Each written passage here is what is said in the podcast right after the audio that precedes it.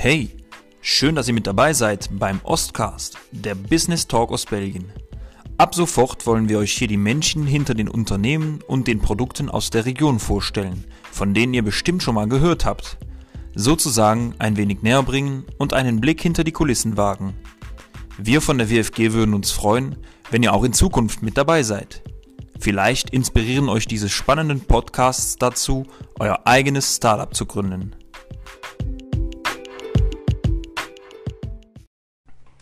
Ja, lieber Lukas, vielen Dank dafür, dass du dir heute die Zeit nimmst, mit mir im Rahmen unseres Podcasts auszutauschen und ein bisschen was über dich zu erzählen, über deinen Werdegang zum selbstständigen Immobilienmakler.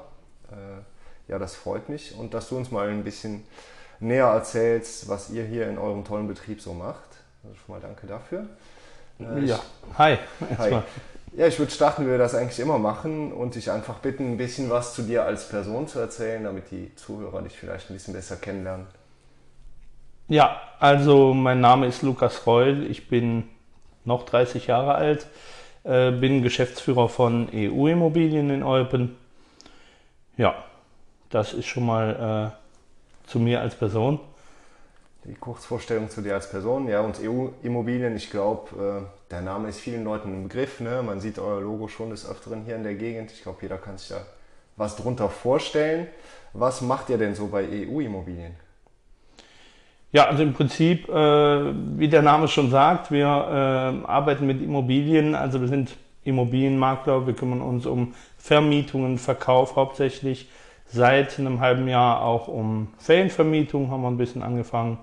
Wobei das ein bisschen aus dem eigentlichen Raster rausfällt, sage ich mal. Ferienvermietung, das heißt die Vermietung von Ferienhäusern, Ferienunterkünften? Nee, wir haben jetzt eine, eine Ferienwohnung hier über dem Büro, die wir äh, vermieten und ähm, das läuft ziemlich gut und wir sind jetzt dabei äh, zu schauen, um dann noch weitere ähm, Wohnungen mit ins Programm zu nehmen. Ja. auf. Und wenn du sagst, ihr verkauft Immobilien und äh, seid im Mietgeschäft tätig, wenn du sagst, ihr verkauft, dann ist das aber anders als hier mit der Ferienwohnung. Dann verkauft ihr nicht unbedingt eigene Immobilien. Ne? Nee, genau, genau. Also wir, wir sind Vermittler im Grunde genommen. Also wir haben auch schon eigene Projekte äh, gehabt, wo wir dann auch die Wohnungen ähm, verkauft haben, aber zum größten Teil sind wir eben Vermittler, dass wir eben für die Eigentümer einen Käufer suchen ob es jetzt ein Promotor ist oder eine Privatperson, macht da wenig Unterschied. Bei der Vermietung eben genauso. Also wir suchen für den Vermieter einen geeigneten Mieter. Genau, also seid ihr nicht Eigentümer von zig Immobilien und sucht Mieter, sondern ihr seid dann für einen Dritten aktiv. Genau, genau. Äh, und Auftraggeber ist dann meistens der Eigentümer, der verkaufen möchte bei dem Verkauf oder auch schon mal der Käufer, der sagt, Such Na, mir was. Also was für mich. unser Auftraggeber ist eigentlich immer der, der Eigentümer, der Verkäufer. Und äh, wir haben zwar Suchkundenkarteien, wo die Leute sich dann auch einschreiben können, aber unser Auftraggeber ist eben, ist eben derjenige, der die Immobilie verkauft. Das ist in Belgien eigentlich der Standard. Das gleiche mit dem Vermieter dann. Wenn ich jetzt genau. als junger Bursche auf der Suche nach einer Mietwohnung bin, äh, dann ist das eigentlich nicht der Reflex, mal eine Immobilienagentur anzurufen und zu sagen, ich suche was, oder? Es ist natürlich immer gut, äh, sich einzuschreiben und zu sagen, was man sucht, weil wenn wir dann was ins Programm bekommen, was ins Portfolio bekommen, was passen könnte, dann melden wir uns dann. Aber ähm, wir suchen nicht aktiv für die, für die Suchkunden. Also ich weiß, dass das in Nachbarländern teilweise gemacht wird, aber hier in Belgien ist eigentlich äh, immer der äh, Auftraggeber der Eigentümer der Immobilie. Der Eigentümer, ja. ja. Und eure Aufgabe ist es dann quasi den passenden Mieter oder Käufer auch zu finden. Genau, und dann natürlich die ganze Abwicklung zu machen. Ne? Ähm, es gibt einmal die Person finden, aber das kann ziemlich einfach gehen, wie auch ziemlich schwer. Aber äh, das ist ja viel ähm, komplexer als das. Ne? Von der Preisfindung am Anfang über eventuelle juristische oder bauliche Probleme, das Einholen aller Unterlagen, ähm, das Erstellen der Verträge, der Kontakt mit eben den Behörden, mit dem Notar. Also äh, wir machen die komplette Abwicklung im Prinzip vom ja, von der Einschätzung bis zum ähm, Kaufvorvertrag beziehungsweise bis zum Notar, der dann den äh, Kaufakt vorbereitet. Der bietet quasi so eine Art rundum Sorglospaket für den Verkäufer, wenn man so will. Genau, also prinzipiell äh, gibt der Verkäufer uns die Immobilie in Hände und ähm, muss sich danach um nichts mehr kümmern. Äh, auch wenn es manchmal schwer fällt, merken wir trotzdem, dass es oft das Beste ist, wenn der Eigentümer auch nicht dabei ist bei den Besichtigungen und so weiter. Er hat natürlich preislich am Ende das letzte Wort trotzdem. Klar. Da muss schon noch die letzte Unterschrift dann. Klar, und äh, er sagt auch, ob er verkaufen möchte an die Person und zu welchem Preis, natürlich. Also man, man behält eine gewisse Entscheidungsmacht, man trifft nur noch die wichtigen Entscheidungen und das Lästige gibt man quasi an euch ab. Das Lästige aus Sicht des Eigentümers. Ne? Ja, das Lästige und auch viel Emotionales, sage ich mal. Klingt auf jeden Fall sehr vielseitig und sehr spannend. Ähm, bevor wir aber noch was genauer auf die Tätigkeit eingehen, also mich würde mal interessieren, wie so, wie so ein normaler Kunden oder wie so ein gängiger Kundenauftrag abläuft. Ähm, würde ich noch ein bisschen was hinter, zu deiner Person hinterfragen. Du warst ja eben sehr kurz und bündig, 30 Jahre Geschäftsführer, Immobilienmakler. Äh, Du bist also noch recht jung als Unternehmer.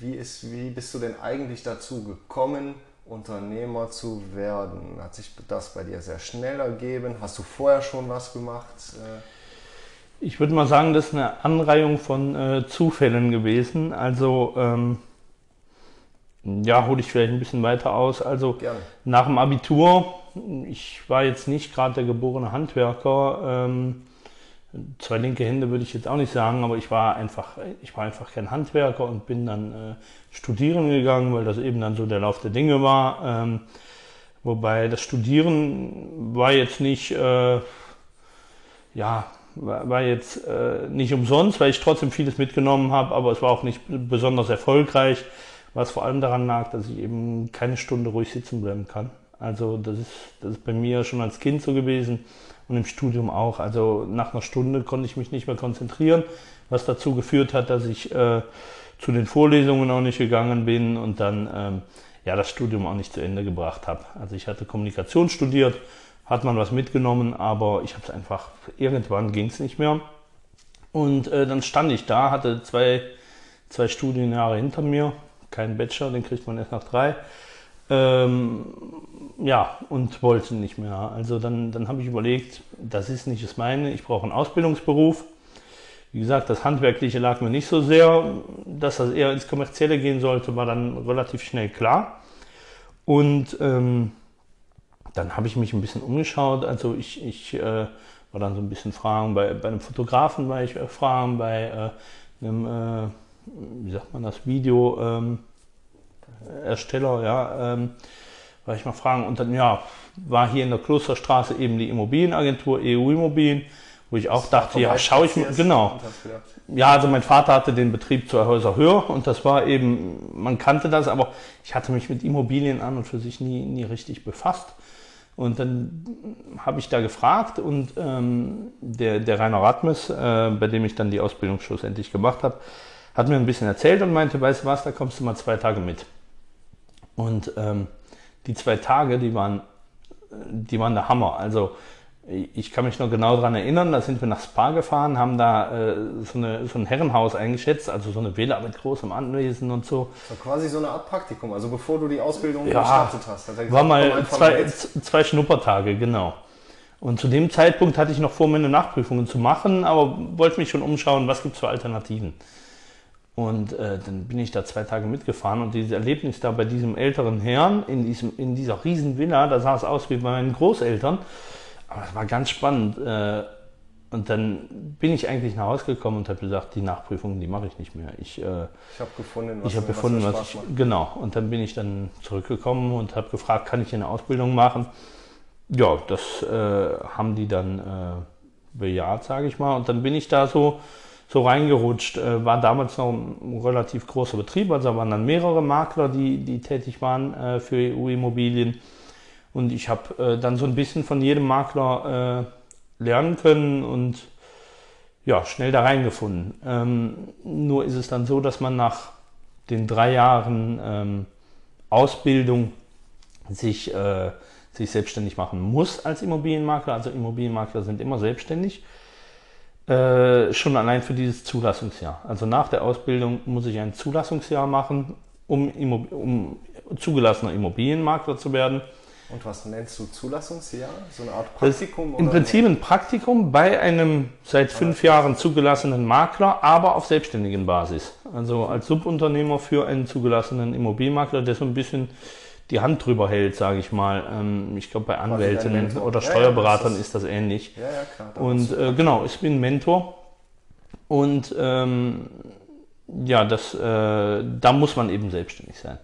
Also du machst quasi der, der Weg zum Immobilienmakler an sich, da macht man entweder eine, eine duale Ausbildung, wie du das gemacht genau. hast. Ne? Dann gibt es aber noch andere Optionen. Es gibt noch einen Bachelor, den man machen kann äh, in ähm, Immobilienwirtschaft in, in Lüttich gibt es das. Und äh, sind auch drei Jahre dann. Und dann ist man quasi in der Zeit Student oder halt Auszubildender mhm. und danach muss man sofort in die Selbstständigkeit rein und macht so eine Art Praktikumsjahr genau. bei einem zugelassenen Immobilienmakler. Genau, um zugelassenen Immobilienmakler zu werden, um diese IPI-Nummer zu bekommen, mhm. muss man dieses Jahr machen. Ja, und ich sage mal, dann, dann ist man einmal selbstständig, wobei mir das nie Angst gemacht hat. Ja. Äh, ich komme aus einer selbstständigen Familie. Das hast du ja eben erwähnt, ne? dein Vater hat den Betrieb ein paar Häuser weiter. Genau. Also kommst du aus genau. einer Familie von Selbstständigen. Ja, und das hat mir eben dann, dann auch keine Angst gemacht. Ähm, Die haben dir nicht eingeredet, Jung, mach das bloß nicht, such dir irgendwo einen Job als Beamter. Nee. Nee, also, und ich muss sagen, wir sind vier Geschwister, davon sind drei selbstständig und äh, die vierte ist im elterlichen Betrieb drin. Also, äh, ich habe das so ein bisschen in den Genen. Ja, ich denke, das ist auch immer äh, ein bisschen, wie man es bei den Eltern sieht. Also mein Vater war nie um 4 Uhr zu Hause, der kam immer um, um halb sieben, sieben Uhr nach Hause und der war auch früh weg. Aber andererseits konnte er sich auch immer frei nehmen, äh, wenn wir was Besonderes hatten. Und äh, ich sag mal, als Kind habe ich, das, hab ich das toll gefunden. Ähm, und dementsprechend hat mich das nicht, nicht abgeschreckt. Aber ich merke das öfters hier, wenn Leute Fragen kommen, um Immobilienmakler zu werden oder wie man es wird, dann erkläre ich denen, wie das funktioniert. Und die, die Hemmschwelle, wenn ich dann sage, man muss selbstständig sein, die, die ist oft da, wenn die Eltern eben nicht selbstständig sind, wenn die beamtet sind oder so. Und ähm, wenn dann Leute selbstständige Eltern haben, dann ist das auch gar kein Problem. Also jetzt zum Beispiel ähm, der Tilo Pankert, der, der bei mir dieses, dieses Zulassungspraktikum im Moment macht, hat auch einen selbstständigen Vater. Und für den stellte sich die Frage gar nicht, äh, ist das jetzt ein Problem oder nicht. Genau wie bei mir. Ja, genau. Also wenn ich das eben richtig interpretiert habe bei dir, bist du ja dann da vorbeispaziert, hast du gedacht, oh, das sieht nett aus, da gehe ich mal rein da frage ich mal spontan nach, ob jemand gesucht wird. Und du hast dann direkt innerhalb der zwei Tage da gemerkt, okay, der Beruf an sich, das ist was, was mir richtig gefällt, da habe ich Bock drauf. Und da war die Selbstständigkeit im Nachhinein kein Hindernis, das war Mittel zum Zweck eher. Ja, und ich sag mal. Hättest du es auch als Angestellter gemacht, erstmal nach den zwei Tagen? Wahrscheinlich. Wahrscheinlich ja, aber wie ich eben sagte, ich kann keine Stunde konzentriert sitzen bleiben. Also denke, so ein Angestelltenverhältnis wäre für mich vielleicht ein bisschen schwierig. Ähm, aber da ist auch so ein bisschen der Punkt, wieso mir der Beruf so gut gefiel. Also wir, wir sehen ja täglich was anderes. Wir, wir haben keine Situation, die ist wie die andere. Dann sitze ich mal eine halbe Stunde am Schreibtisch und dann bin ich wieder weg und dann lerne ich wieder Leute kennen und dann es ist ja immer was anderes. Also es ist ähm, und das hat mir von, von Anfang an super gefallen und ich habe sofort gewusst, ich, ich will das machen, ich will nichts anderes mehr machen. Äh, ja. Das klingt auf jeden Fall sehr, sehr vielseitig. Du hast es eben ja schon mal so angeschnitten, als ich ein bisschen hinterfragt habe, so wer sind deine Kunden, was macht ihr eigentlich? Wie kann ich mir denn so ein, gibt es einen Durchschnittskunden, gibt es Aufträge, die sich vom Aufbau her wiederholen, wo man sagt, okay, in der Regel oder im Schnitt läuft das so ab, jemand kontaktiert mich und dann starten wir erstmal mit, du hast eben von Einschätzungen gesprochen. Ja, also prinzipiell gibt es ein Schema, aber das Schema kann fast nie eingehalten werden, weil immer was dazwischen kommt. Also kein Eigentümer ist wie der andere, kein Haus ist wie das andere, keine Gemeinde ist wie die andere. Äh, und ähm, ja, also ich sag mal, da, da, kommt immer wieder was, wo wir dann denken, ja, jetzt haben wir aber alles gesehen und im Endeffekt äh, kommt dann beim nächsten Mal wieder was Neues.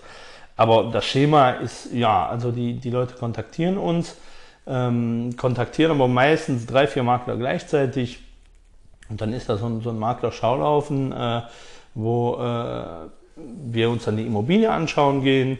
Äh, wir, wir schauen, was, ist die, was sind die Vorteile der Immobilie, was sind die Einwände, die ein Käufer haben könnte. Ähm, aber beim ersten Termin verschaffen wir uns einfach nur einen Blick über die Immobilie. Kannst du dir denn erklären, wieso die Leute drei, vier verschiedene kontaktieren erstmal? Wollen die drei, vier verschiedene Preiseinschätzungen haben, weil sie sich denken, das ist nicht so ganz objektiv, das ist oder ist das bei den meisten bei den meisten ist es tatsächlich, die wollen verschiedene Preiseinschätzungen haben, wobei ich immer sage, ich mache ja kein Preisangebot wie ein Handwerker. In den Honoraren sind wir alle ähnlich, also ähm, aber ich denke, wenn man einmal die Makler da hatte, dann arbeitet man mit dem zusammen, mit dem das, das Feeling am besten war eigentlich, mit dem man merkt, das passt, dem vertraue ich. Ähm, das ist dann so der Punkt. Und ich sag mal, ich bin keiner, der gern so, so in Konkurrenzkampf geht und dann sagt, wir sind die Besten, weil, weil ich auch sage, dass das Feeling muss passen. Wenn ich am Ende jemandem Sachen verspreche, die ich nicht einhalten kann, dann habe ich einen Auftrag, wo ich nur Probleme habe, wo ich mit dem Eigentümer nicht klarkomme. Und, und das sollte es nicht sein. Und mittel- oder langfristig ist das wahrscheinlich auch nicht vorteilhaft, ne? wenn dann ein bisschen erzählt nee. wird, er hat Versprechungen gemacht, die er nicht halten genau. konnte oder so. Auf lange Sicht also das ist, das, das ist eigentlich immer der Punkt. Ähm, ich meine, jeder hat seine Art zu arbeiten, aber so wie ich es gelernt habe und so wie ich es auch meinen Mitarbeitern immer sage, ist für mich immer wichtig, eine realistische Preiseinschätzung abzugeben. Weil ich könnte natürlich auch dem Kunden 100.000 Euro mehr versprechen für sein Haus, in dem Wissen, ich kann es nicht halten, aber dann gehe ich halt immer wieder so ein bisschen runter, äh, nur damit er dann äh, den, mir den Auftrag gibt und dann gehe ich dann jeden Monat zu ihm und sage, ja, hm, wir müssen ein bisschen runtergehen. Aber das ist nicht unsere Art zu arbeiten und wir haben eigentlich eine, eine ziemlich gute ähm, äh, Bilanz, sage ich mal. Also es wird nicht so viel verhandelt bei unseren Objekten. Ähm, und ich sehe auch oft, wenn die Immobilien dann bei einem Kollegen wesentlich teurer ähm, inseriert werden, am Ende, die, die gehen dann meistens dann doch runter auf den Preis, den wir am Anfang genannt haben. Also man sieht doch, wir, wir liegen meistens relativ richtig mit der Einschätzung. Ähm, okay. Ja, aber das ist dann der, der, zweite Schritt. Also ich gehe auch nicht in die Häuser und sage, äh, die Immobilie ist äh, 300.000 Euro wert, nachdem ich sie mir kurz angeschaut habe. Also da ist ja trotzdem eine ganze Analyse hinter, bekommen dann zurück ins Büro, gewinnen ein bisschen Abstand zu der Immobilie und ähm, vergleichen mit den Objekten, die wir in, im letzten Jahr verkauft haben, mit den Objekten, die so am Markt waren, mit den Kunden, die wir haben, wen könnte das interessieren, ähm, wo sind die Vorteile, was müsste man renovieren, ja, weil das ist ja auch oft was, was der Eigentümer nicht unbedingt sieht, der hat alles nach seinem Geschmack er ist gemacht. zufrieden, so wie es ist. Genau. Naja, und der hat vielleicht einen teuren Marmorboden reingelegt, den will der Käufer aber nicht behalten, der hätte lieber die günstigsten Fliesen, die aber eher nach seinem Geschmack sind. Also ja, ja. das ist ja äh, immer, immer eine Interpretationssache.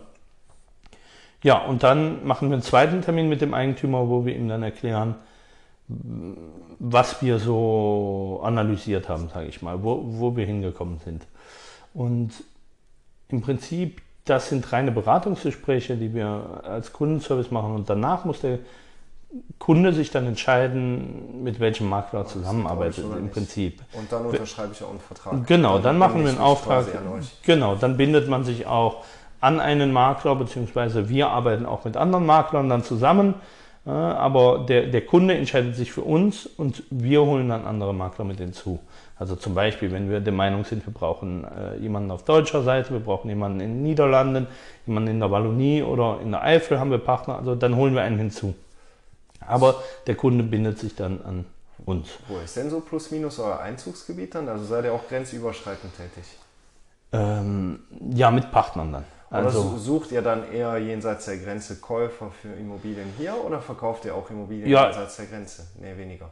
Nein, da haben wir dann Partner, mit denen wir zusammenarbeiten, weil wir einfach der Meinung sind, jeder sollte sein Gebiet perfekt kennen. Ja, ähm, aber es ist natürlich klar, dass wenn ich eine Immobilie in Einarten oder Haushalt anbiete, ähm, der Käufer zu äh, 80 Prozent nee, äh, aus, aus Deutschland kommt und die, die erreichen wir dann auch äh, über unsere deutschen Kontakte oder über unseren Namen, der ja auch in Aachen bekannt ist. Ja. Deshalb auch EU. Ja, EU-Immobilien ähm, war noch von, äh, von Familie Radmus, also ich habe den Namen bei der Übernahme äh, auch übernommen ähm, und es wurde mir so erklärt, dass damals die Idee war, ähm, Eupen, Euregio und Europa. Also man muss sagen, Gründung war, glaube ich, um, um 98 rum. Äh, 98, 2000, da, dann kam man mit dem Euro, da war, da war Europa äh, äh, ein ganz großes Thema und ähm, ja, das kam damals dann gut, was EU zu nennen. Ja, und gut, jetzt äh, der, der, Name hat ja trotzdem äh, ein gewisses Renommee. Ja, auch. ja, klar. Pass auf, jetzt habe ich dich unterbrochen und irgendwo hingeleitet, wo ich noch nicht hin wollte. Wir waren eigentlich noch so beim, bei der Kundenbetreuung, beim Kaufprozess. Ne? Du hast dann gesagt, okay, ihr trefft euch einmal vor Ort, macht eine fundierte Einschätzung, habt ein zweites Beratungsgespräch mit dem Kunden und dann kommt der Zeitpunkt, wo der sagt, lieber Lukas, ich vertraue dir, ich habe das Gefühl, ich bin in guten Händen, lass uns mal zusammenarbeiten. Dann wird ein Vertrag unterschrieben ne? und genau. dann geht es eigentlich los. Ja, dann holen wir alle notwendigen Dokumente ein. Ja, ähm, das ist eben was, was, was man als, als Externer nicht oft sieht, was da alles notwendig ist. Aber wir, wir müssen schauen, äh, ist alles genehmigt, was da gebaut wurde? Äh, wie ist das mit Hypotheken? Gibt es da schon mal schöne Überraschungen? Ja, also hier glaube ich weniger als in der Lütticher Gegend oder ähm, aber ja, kommt natürlich schon mal vor, dass da ein Wintergarten angesetzt wurde, ähm, der eben nicht genehmigt wurde oder eine Garage oder klar, kommt schon mal vor, ja. Ähm, ja, wir, wir, holen dann alle Informationen ein, Energieausweis, ist die Elektrik in Ordnung und so weiter. Und dann inserieren wir die Immobilie ähm, und beginnen mit den, äh, ja, der Annahme der Anfragen, sage ich mal, Beratung am Telefon, machen die Besichtigungen ohne den Eigentümer am liebsten. Ähm, viele Eigentümer haben es da immer schwer mit, aber ich sage, ja, das ist auch eine emotionale Sache. Wenn ich als Käufer reinkomme und sage, boah nee, der Marmorboden, der gefällt mir gar nicht, dann ist der Eigentümer vielleicht beleidigt. Sagt, genau, aber das, das sagst du als Käufer nicht, das ist das Problem. Das sagst du als Käufer nicht, wenn der Eigentümer dabei ist und dann geht die Person raus und der Eigentümer sagt, ja, der fand doch alles super, wieso kauft er nicht? Äh, aber nee, der fand nicht alles super, der hat einfach nur höflich sein wollen. Und ich glaube, hätte er ehrlich, wäre er ehrlich gewesen, dann hätte man vielleicht auch sagen können, ja, kein Problem, ich hole ein Angebot ein, um den Marmorboden durch was anderes zu ersetzen. Aber man hat ja den Einwand gar nicht gehört, weil der Käufer höflich bleiben wollte. Erstens das, zweitens natürlich der emotionale Aspekt. Also der Eigentümer geht auf Sachen ein und will immer Sachen zeigen, die einem Käufer prinzipiell egal sind. Ja, ähm, der hat eben nicht die Neutralität. Ähm, auch wenn er die Immobilie am besten kennt. Also ist klar, dass bei den Fragen danach, den technischen Fragen, ich auch auf die Hilfe der Eigentümer brauche. Ähm, ähm, ja, und dann im Prinzip, wenn es passt, ist dann meistens noch eine zweite Besichtigung mit einem Bekannten, der sich auskennt. Und dann geht es in die Preisverhandlungen. Wir machen dann so die ersten Preisverhandlungen ähm, heißt, wenn jemand jetzt viel zu wenig bietet, dann, dann belästigen wir oder beleidigen den Eigentümer auch nicht damit.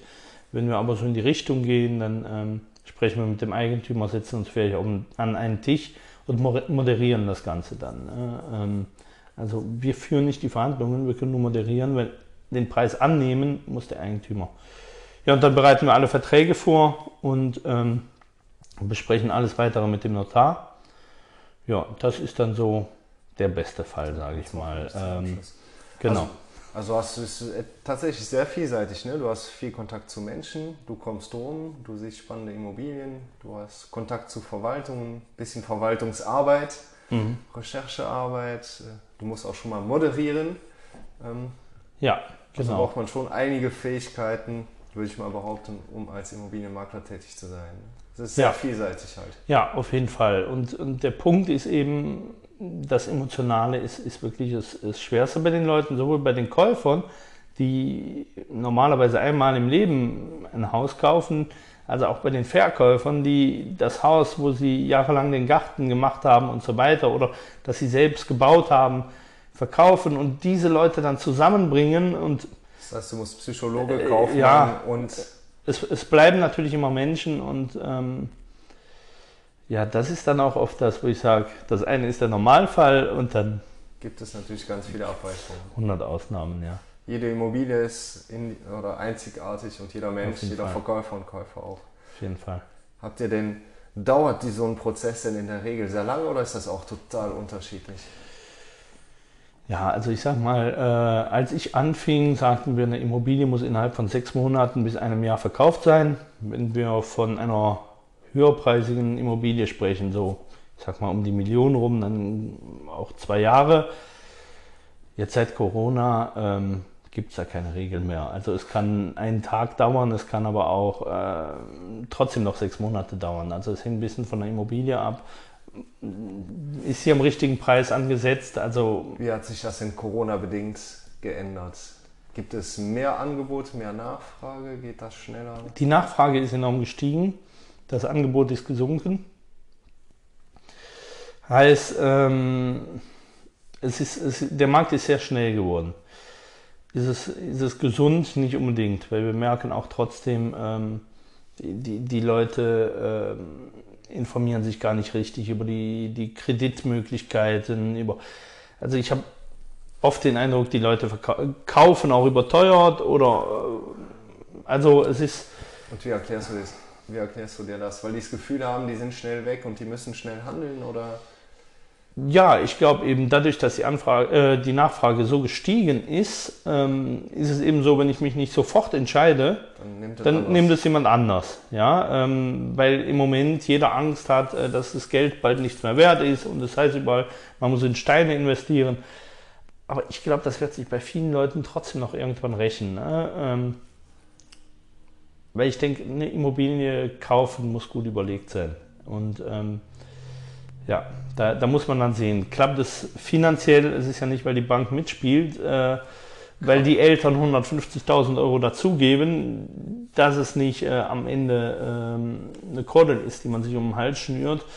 das ist ja ähm, meistens ist ja in der Regel auch ein langfristiges Projekt. Ne? Man hat ja, ja und die zwei, drei Jahren abbezahlt. Sind die Paare schon so gefestigt? Ähm, also, ja, ich habe momentan öfter mal den Eindruck, dass das sehr übereilte Reaktionen sind, ohne jetzt darüber urteilen zu wollen.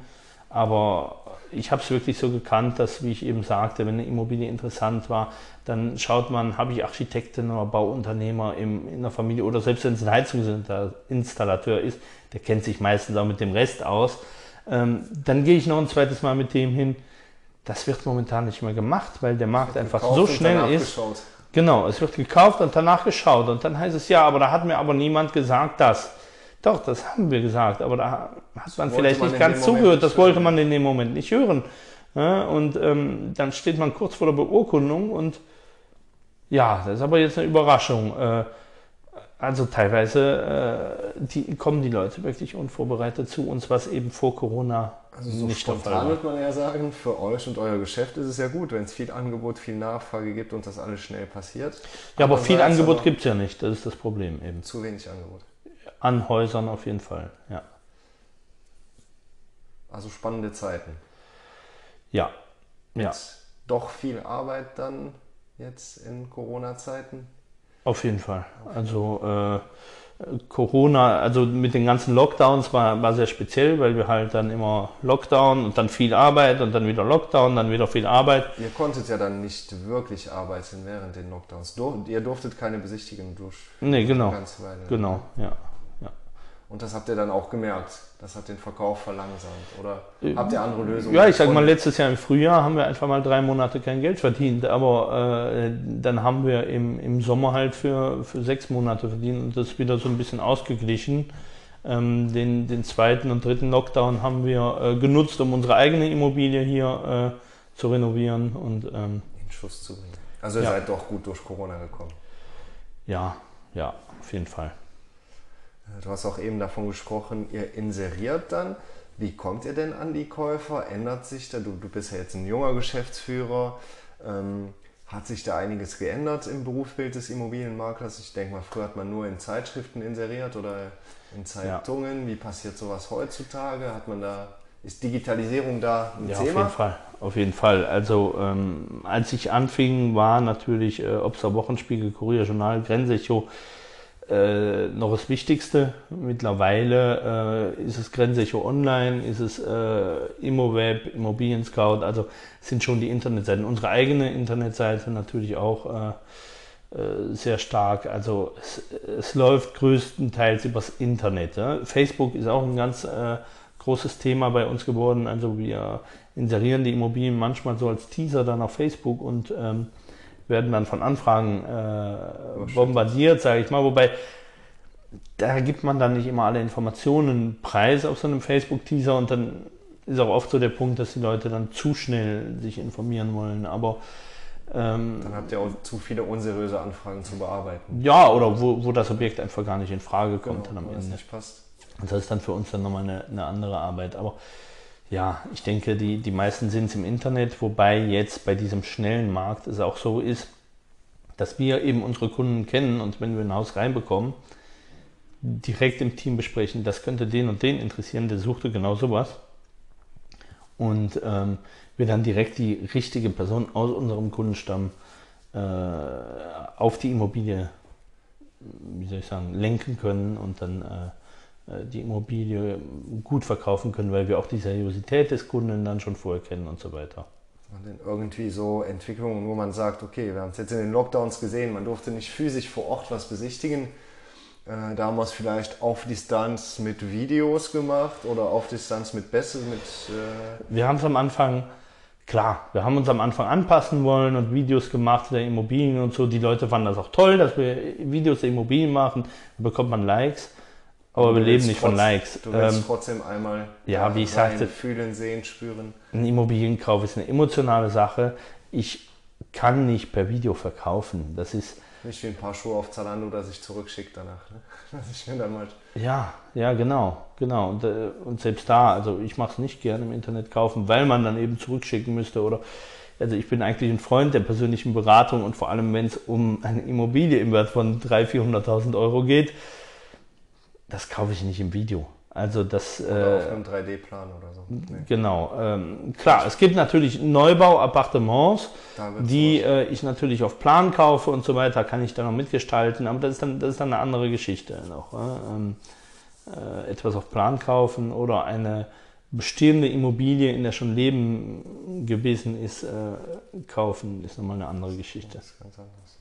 Also ich glaube, wir haben jetzt schon ein ganz gutes Bild von deinem, eurem Job und eurem Arbeitsalltag bekommen. Klingt auf jeden Fall sehr, sehr spannend. Ich würde auch mal zwei Tage mit nach Spar kommen, wenn du mich mitnimmst und mir das mal anschauen. Gerne. Ähm, jetzt hat man eben schon mal angedeutet, du bist sehr jung schon selbstständig geworden, liegt auch ein bisschen am Beruf des Maklers, liegt vielleicht auch ein bisschen an deinem familiären Hintergrund. Dann haben wir EU-Immobilien an sich angeschnitten. Da hast du schon mal durchblicken lassen, dass es sich ein bisschen um eine Übernahme gehandelt hat. Ne? Du hast nicht EU-Immobilien neu gegründet, sondern du hast da als selbstständiger Makler deinen Beruf erlernt und mitgearbeitet und hast dann jetzt quasi den Betrieb übernommen. Ist das richtig? Ja, genau. Also ich äh, war ja dann seit 2014 äh, sozusagen als Subunternehmer für EU-Immobilien tätig und ähm, ja, ich wollte aber was, was Eigenes. Äh, ich, ich sag mal, ich war, ich war doch wesentlich jünger. Ich wollte eine neue Dynamik reinbringen. Ich, ähm, ja, ich wollte was Eigenes äh, kreieren, aufmachen und ähm, habe am Anfang darüber nachgedacht, ähm, selber eine Immobilienagentur zu eröffnen. Da bin ich auch bei euch gewesen, mal, um, äh, um mal drüber zu sprechen. Aber nach den Gesprächen eben bei der WFG, bei meinem Steuerberater und so weiter, sind wir einfach zu dem Resultat gekommen, dass ähm, das Werbebudget, das ich da in die Hand nehmen müsste, um mir den Namen zu machen, dass ich davon leben kann, von der Immobiliensache, also dermaßen enorm sein müsste, äh, dass es einfach sehr, sehr schwierig würde. Und ich, ich hätte ein paar Jahre wirklich, äh, wirklich sehr hart kämpfen müssen. Gibt es denn hier auf dem Markt so ein paar Alleinkämpfer, die ja, immer, immer wieder mal, immer wieder mal, aber ich habe auch trotzdem auf die zehn Jahre, die ich jetzt dabei bin, auch oft gesehen, dass die auf einmal wieder verschwinden, weil die einfach nicht über die Runden kommen. Man, man muss eben wissen, es gibt gute Monate, da verdient man dann auch gut, weil die Immobilien sich dann verkaufen. Aber in anderen Monaten hat man auch mal drei, vier Monate Durchstrecke. Und wenn ich neu anfange, dann ja, kann ich auch mal anderthalb Jahre durch, Durchstrecke haben und muss aber Werbung äh, ohne Ende machen. Und, du hast ja auch eben erzählt, wie vielseitig euer Beruf ist. Ich glaube, da macht ja. es durchaus Sinn, im Team zu arbeiten. Ne? Genau. Und, äh, genau, also ich hätte dann alleine starten müssen, das war... Und wenn Vertrauen eine große Rolle spielt, ja, dann ja. Hat, hat so ein Unternehmensname, eine Marke quasi auch schon einen gewissen Wert genau. und Bedeutung. Ne? Ich rede mit, mit anderen, die mir sagen, kontaktiere mal EU-Immobilien, die haben damals mein Haus verkauft, ist super abgelaufen. Ne? Das ist dann natürlich, Genau. das musst Genau. du ja erstmal aufbauen dann. Ja, eben, das eben den so Namen, einfach, und da, da muss man eben jahrelang Werbung machen, muss sich einen Ruf aufbauen, wie du gerade sagtest. Und das war eben der Punkt, wo mein Steuerberater gesagt hat, wir können das Überleg dir machen, aber überlegst dir gut und als erstes fragen wir mal deine Chefs, waren es ja in dem Sinne nicht, aber deine äh, Kollegen von EU-Immobilien, was deren Pläne eigentlich sind. Damit antwortest du eigentlich auf meine nächste Frage. Ich wollte fragen, wer hat da so ein bisschen die Initiative ergriffen? Warst Ja. du das oder waren das die Übergeber in dem Nee, Sinne? ich bin, ich bin dann auf die zugegangen und habe gesagt, so, ich, äh, ich möchte mich weiterentwickeln und ich habe die Option, entweder ich gründe was eigenes, möchte aber vorher wissen, wie eure Pläne sind. Und die haben mir dann gesagt, ja, eigentlich möchten wir noch nicht sofort übergeben, weil, ähm, ja, weil, weil das nicht in unserer Idee war. Sie hatten aber schon mal zehn Jahre vorher versucht zu übergeben, äh, den Betrieb aus, aus privaten Gründen. Das hatte so nicht geklappt. Ja, und dann war so ein bisschen für die auch der Moment zu sagen, okay, wir haben jetzt einen, der das übernimmt und wer weiß, ob wir den dann in, in fünf, sechs Jahren nochmal haben. Und ähm, sie machen auch noch äh, Hausverwaltungen, also Verwaltung von Eigentümergemeinschaften in Appartementgebäuden, was mich persönlich jetzt äh, gar nicht interessierte. Und dann haben sie einfach überlegt und gesagt, okay, wir machen in dieser Schiene weiter und diese Maklertätigkeit, Verkauf, Vermietung, äh, also EU-Immobilien, ähm, würden wir dann übergeben. Und ähm, gut, da standen dann natürlich Verhandlungen an mit den Steuerberatern, mit Juristen und so weiter. Wie geht man das an? Da musste natürlich auch dann äh, erstmal ein, ein dicker Kredit äh, aufgenommen werden, wo man als, wie alt war ich da dann, äh, 2018, äh, da war ich 27, 28, äh, ja, ich sag mal, so, so eine große Summe in die Hand nehmen war, war, war schon hart. Also ich sah meine Freunde, die dann in dem Alter anfingen, Häuser zu kaufen. Und ich gab im Prinzip, nahm den gleichen Kredit auf, um in ein Unternehmen zu investieren, wo man dann, dann am Anfang sagt, also hat man Respekt vor, äh, sage ich mal. Ne? Und ähm, ja, dann habe ich den Betrieb äh, im Januar 2018 übernommen. Waren denn da, du sprachst schon mal von deinen Chefs dann quasi, die aber, du warst ja aber als Selbstständiger schon im Betrieb drin. Waren da noch andere selbstständige Mitarbeiter? Ja, das war eben der, der Punkt. Also es, ähm, bis 2016 waren noch zwei andere Makler drin, die aber dann ihren eigenen Betrieb eröffnet haben. Irgendwann, ähm, die waren dann weg. Dann hatte ich noch eine Kollegin aus der, aus der Eifel, mit der ich äh, mich auch sehr gut verstand. Und ähm, das war für mich dann so klar, sie betreut die Eifel weiter, ich äh, betreue ähm, äh, die Eubner Gegend und ähm, ich führe dann den Betrieb, ja, und dann habe ich im Januar übernommen und eine Woche vor der Übernahme äh, hat sie mich dann um ein Gespräch gebeten und sagte, ja, ich würde lieber äh, näher an zu Hause arbeiten. Ich äh, habe eine andere Agentur gefunden, wo ich äh, dann äh, auf selbstständigen Basis auch arbeiten gehe und ja, dann stand ich da äh, mit 27, hatte einen Betrieb übernommen und ähm, Dich gerade schön bei der Bank verpflichtet. Genau. Und schon die ersten Überraschungen. Genau, und die erste Überraschung. Äh, Familie Radmes hatte aber, äh, also wir hatten dann vereinbart, dass sie mich noch. Die, die äh, Übergeber sind. Ne? Genau. Also. Äh, wir hatten dann vereinbart, dass sie mich noch drei Jahre lang unterstützen. Die drei Jahre sind jetzt seit einem Jahr um. Ähm, aber das, äh, genau, dass sie mich noch drei Jahre lang unterstützen, beziehungsweise noch als Subunternehmer für mich dann prinzipiell äh, äh, Umgekehrte Verhältnisse quasi. Genau, genau. Und äh, das hat mir doch sehr geholfen. Dann habe ich äh, sehr schnell dann gesagt, okay, allein schaffe ich das nicht. Unsere äh, Mitarbeiterin, äh, die Martina, die dann am Empfang ist ähm, und das Administrative macht, die war dann da zum Glück, die ist auch geblieben äh, als Angestellte dann. Aber es, äh, es ging alleine mit ihr und dann natürlich Familie Radner als Subunternehmer, das ging nicht. Dann habe ich zuerst ähm, einen Makler in der Eifel gesucht, den, den Heinz Keul, der seit 35 Jahren in der Eifel Makler ist.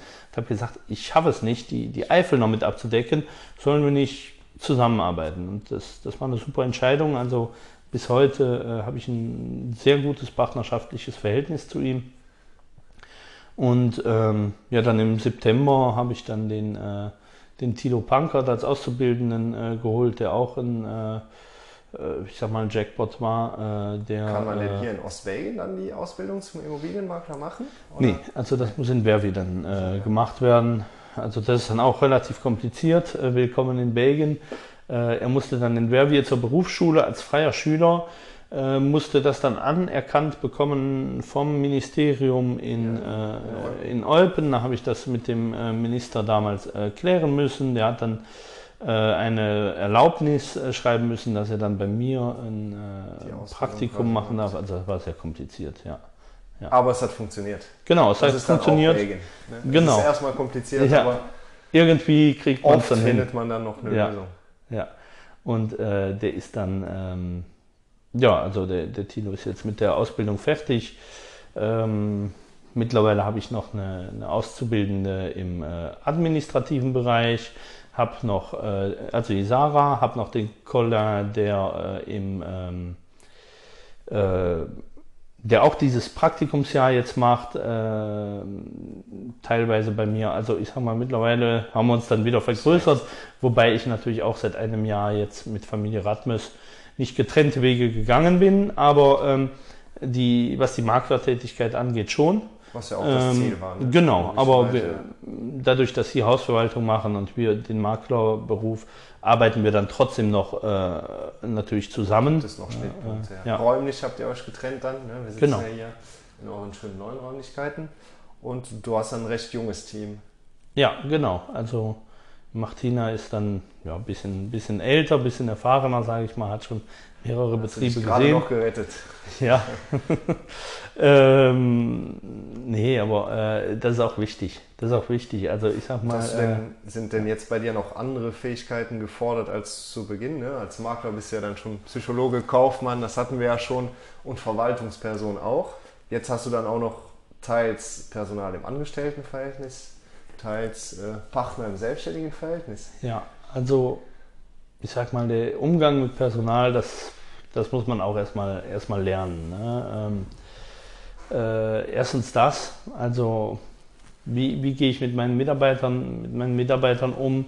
Nimmt, nimmt das denn viel Zeit in Anspruch? Bist du weniger äh, auf dem Terrain, wie man so schön sagt? Leider ja, Und- leider ja, aber auch das ganze Administrative, also das Buchhalterische, das, äh, äh, das Probleme regeln im Prinzip. Äh, ja, leider ist es viel mehr Büroarbeit geworden, aber manchmal sage ich dann auch, äh, so jetzt heute übernehme ich die Besichtigungen nochmal wieder und äh, das macht dann auch richtig Spaß. Aber So schaffst du es jetzt mehr als eine Stunde ruhig sitzen zu bleiben.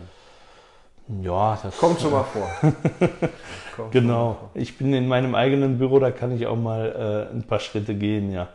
Aber äh, Gehst aber immer noch so gerne zur Arbeit wie an den zwei Tagen, als Auf- du mit nach Spar durftest und Auf jeden froh. Fall. Also ich bin, ich bin jeden Tag aufs Neue, aufs Neue begeistert und ähm, ich freue mich immer auf neue Herausforderungen. Es gibt natürlich auch immer neue Herausforderungen. Also ich sag mal, man ist, äh, es ist nicht immer einfach, bestimmt nicht, ähm, aber es ist immer spannend und das macht Spaß. Probleme haben ist nicht schön, Probleme lösen macht Spaß, aber Ja. gut.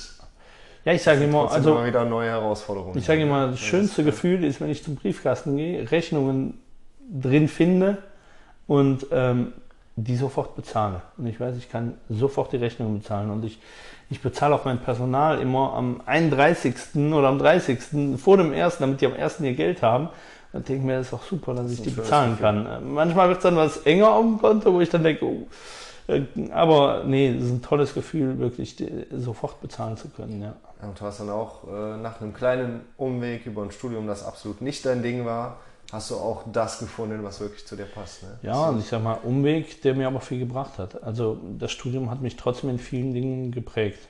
Ja, ich meine, ich habe Kommunikation studiert, habe jetzt viel mit Kunden zu tun. ja, ja Ähm, geschadet hat ja, das mit Sicherheit nee, nicht. geschadet hat es mit Sicherheit nicht. Aber du hast, du hast gemerkt, so ja, selbstständig sein, das war so, so ziemlich der, ein, ja, der einzige Weg. Das hört sich jetzt blöd an. Aber Ja. das ist das Ding, was zu dir passt. Auf jeden Fall. Also es hat auch, es hat auch Schwierigkeiten. Ne? Also ich muss auch sagen, äh, wo ich mich am Anfang finden musste, ist, dass ich immer arbeite. Ja, also selbst wenn ich nicht hier sitze, selbst wenn ich nicht bei Kunden bin. Du meinst auch mental immer mitarbeite, dass du quasi immer an Sachen denkst. Ja, das sowieso, das sowieso. Also äh, meine Partnerin, die sagt oft, äh, abends leg mal das Handy weg, aber ich muss mir immer wieder Notizen machen, woran ich am nächsten Tag denken muss oder mal gucken, was so neu auf dem Markt ist.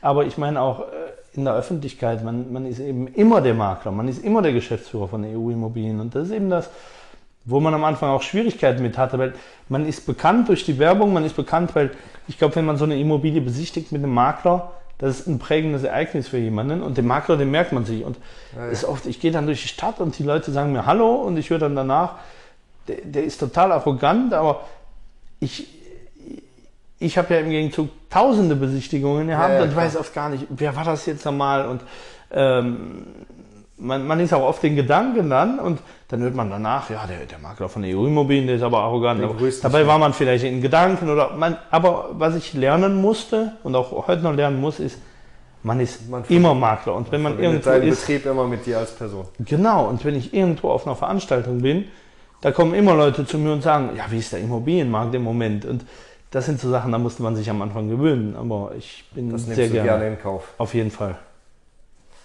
Ja, cool. Hast du denn vielleicht äh, abschließend noch, haben wir zwar gerade auch schon so ein bisschen drüber gesprochen, vielleicht schaffen wir das noch irgendwie zusammenzufassen, vielleicht aber auch nicht. So irgendwie persönliche Weisheiten, die du gerne äh, jungen Leuten oder generell Leuten aus Belgien mit auf den Weg geben würden. In puncto Selbstständigkeit, in puncto zu deinem Beruf. Ich denke, das Wichtigste ist, dass man gerne zur Arbeit geht. Also eine Sache, die ich gar nicht nachvollziehen kann, ist, wenn ich so von Leuten höre, ich muss zur Arbeit. Das ist, also, dann, dann ist man in dem Job falsch, dann soll man sich vielleicht umorientieren. Und ähm, suchen, Wichtigste ist, findet, gerne zur Arbeit zu gehen. Und dann ist es egal, ob selbstständig oder angestellt. Ähm, ja. Und du würdest dann ähm, auch sagen, ja, du hast ja ganz am Anfang ein bisschen erklärt, wenn Leute sich hier vorstellen, die Interesse für, für den Beruf haben, die sagen, klingt toll und du sagst dann, hör mal, du musst aber selbstständig sein hier, um als Makler zu arbeiten, dass das irgendwie so eine Hürde oder eine Bremse ist für viele. Was würdest du den Leuten mit auf den Weg geben? Vielleicht ein bisschen mutiger zu sein, vielleicht sich mal zu informieren, ob es jetzt bei der WFG, bei einem Steuerberater ist oder wie auch immer. Ähm, aber wie gesagt, die, das kommt auch oft von den, von den Eltern, merke ich eben, dass die Eltern sagen, nee, bist du verrückt als Selbstständiger, da verdienst du nicht richtig, da, da bist du immer... Äh, arbeiten bist du immer am Arbeiten, dann bist du immer äh, am Kämpfen und ich denke, ja, ja, auf jeden Fall, man ist immer am Kämpfen, aber manche Leute sind eben da, dazu geboren, manche Leute sind dazu gemacht und die sollen sich einfach trauen und vielleicht auch mal woanders informieren, mal beim Steuerberater, bei der WFG, bei egal wem oder mal andere Selbstständige fragen, wie deren Leben aussieht. Wie du sagst, wie, wie beim Hauskauf, sich einfach mal gut informieren. Man entscheidet man trifft so eine Entscheidung ja auch nicht fürs Leben, auch wenn man in der Regel eine Selbstständigkeit nicht startet, um sie in der Woche drauf wieder aufzugeben. Ähm, ja, klar. Man versucht da mittel- oder langfristig was Erfolgreiches zu machen, aber dann lohnt es sich auch, sich mal zu informieren, wie du sagst, mal mit anderen ja. zu sprechen, sich andere Meinungen einzuholen und nicht einfach pauschal zu sagen, nee, das ist was Böses, das mache ich nicht. Ne? Ja, und man hat eben um 4 Uhr keinen Feierabend. Aber wenn ich meinen Job liebe, brauche ich um 4 Uhr keinen Feierabend. Ja? Ähm, und wie du schon von deinem Vater meintest, wenn um 4 Uhr vielleicht mal was Privates, Wichtiges ansteht, dann kannst du es wahrnehmen und arbeitest Klar. dafür abends ein bisschen mehr. Aber er konnte es auch wahrnehmen, wenn es mal um 10 Uhr war. Genau. Das ist eben der Punkt. Ja? Äh, also es gibt auch Vorteile. Definitiv. Ja, dann, Lukas, denke ich, wir haben ganz gut die Runde gemacht. War auf jeden Fall ein sehr spannendes Gespräch. Nochmal vielen Dank dafür. Und ja, danke auch. Dir weiterhin viel Erfolg und viel Freude an deiner Selbstständigkeit. Ja, vielen Dank. Danke euch fürs Zuhören und Durchhalten. Der Ostcast mit freundlicher Unterstützung des Europäischen Sozialfonds, der deutschsprachigen Gemeinschaft und der IHK Eupen Malmedy St. Fit.